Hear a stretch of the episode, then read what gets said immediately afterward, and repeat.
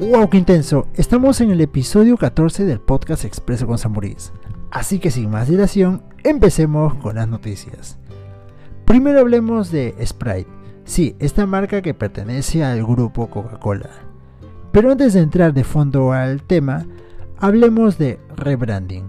Y es de que rebranding es una estrategia que implica modificar de forma parcial o total el conjunto de elementos que identifican una marca o en pocas palabras, rebranding es el rediseño de identidad de una marca. Sí, rediseño de identidad de una marca.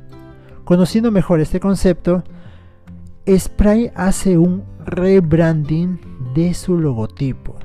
Sí, la nueva imagen de Spray pretende mejorar su comunicación con el consumidor al presentar de forma más clara lo que contiene su producto. Por ejemplo, ingresé a la página web de Sprite y tuve la oportunidad de ver sus nuevas mm, sus nuevas botellas, sus nuevas latas de gaseosa, donde se ve notoriamente como el logotipo o la, las palabras Sprite se ve mucho, mucho, mucho más grande. Y claro, en su comunicado oficial, la empresa dice, Spray estrena una imagen más impactante, fiel a su personalidad inconfundible, auténtica y a su marcado carácter refrescante. De todas maneras, al no ser tan notorio este cambio, esto llama la atención de su público y da que hablar mucho por redes sociales, por internet y vamos a ver qué tal resulta esta ligera, este ligero cambio. Por otro lado, Hablemos del Fútbol Club Melgar. Sí, esta escuadra arequipeña presenta su nueva cerveza artesanal llamada Domino. Habíamos visto de que hace más de un mes Alianza Lima había sacado sus mascarillas personalizadas y que se agotaron inmediatamente. Luego el segundo club peruano de fútbol que sacó sus mascarillas personalizadas fue Melgar y es ahí donde luego de que de las ventas que están teniendo, ahora están presentando esta nueva cerveza que me parece muy buena en el sentido de campaña de marketing, porque ahora esta nueva cerveza no solo no solo está pensada para el Día del Padre, avisa que es el día domingo, sino de que piensa mantenerse en el mercado a largo plazo.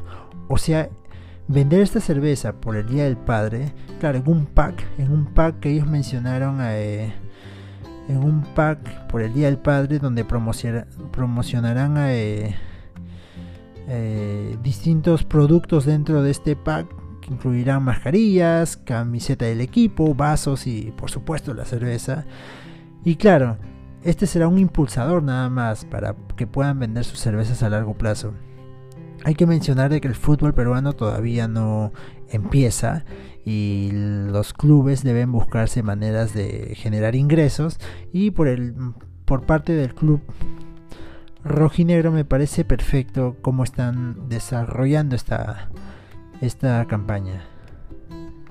Ahora, Twitter, sí, esta aplicación Twitter que en los últimos años no ha crecido exponencialmente, estas últimas semanas se está trabajando constantemente y es de que ayer, como lo dijimos en el podcast, había, había sacado su, los tweets de voz y ahora Twitter añade a sus filas a sus filas a un ex empleado del FBI.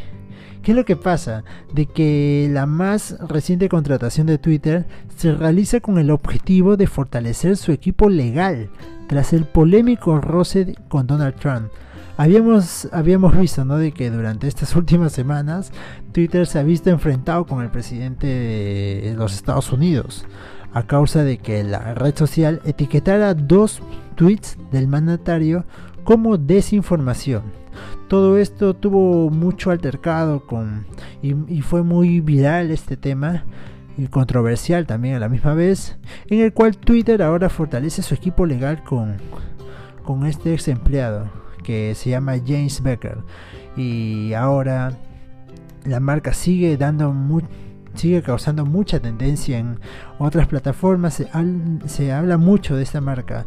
Y claro, ahora vamos a ver qué tal trabaja o si nos sorprende con una nueva función dentro de su aplicación. Por otro lado, y como última noticia, hablemos de LinkedIn. ¿Y qué es lo que pasa?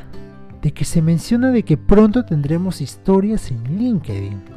Es interesante porque esto ya se utilizó por primera vez en Brasil. Sí, así como WhatsApp eh, Business que les había mencionado que se va a poder pagar a través de esa plataforma. Y también por primera vez está en Brasil.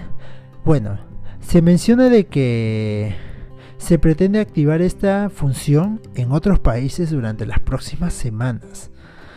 Imagínense, o sea, sabemos de que Instagram, WhatsApp, Facebook tienen, se puede hacer historias por 24 horas que duran, pero claro, de, pueden ser haciendo actividades diarias así sobre nuestras cosas del día a día, pero son más informales. En el tema de LinkedIn y bajo su filosofía, el tema profesional va a sumar mucho. O sea, esto de aquí va a ser muy, muy interesante que lo veamos. Y claro, estaremos al tanto y cualquier novedad vamos a informarlos, vamos a informarte desde aquí. Bueno, y sin nada más que decir, chao chao.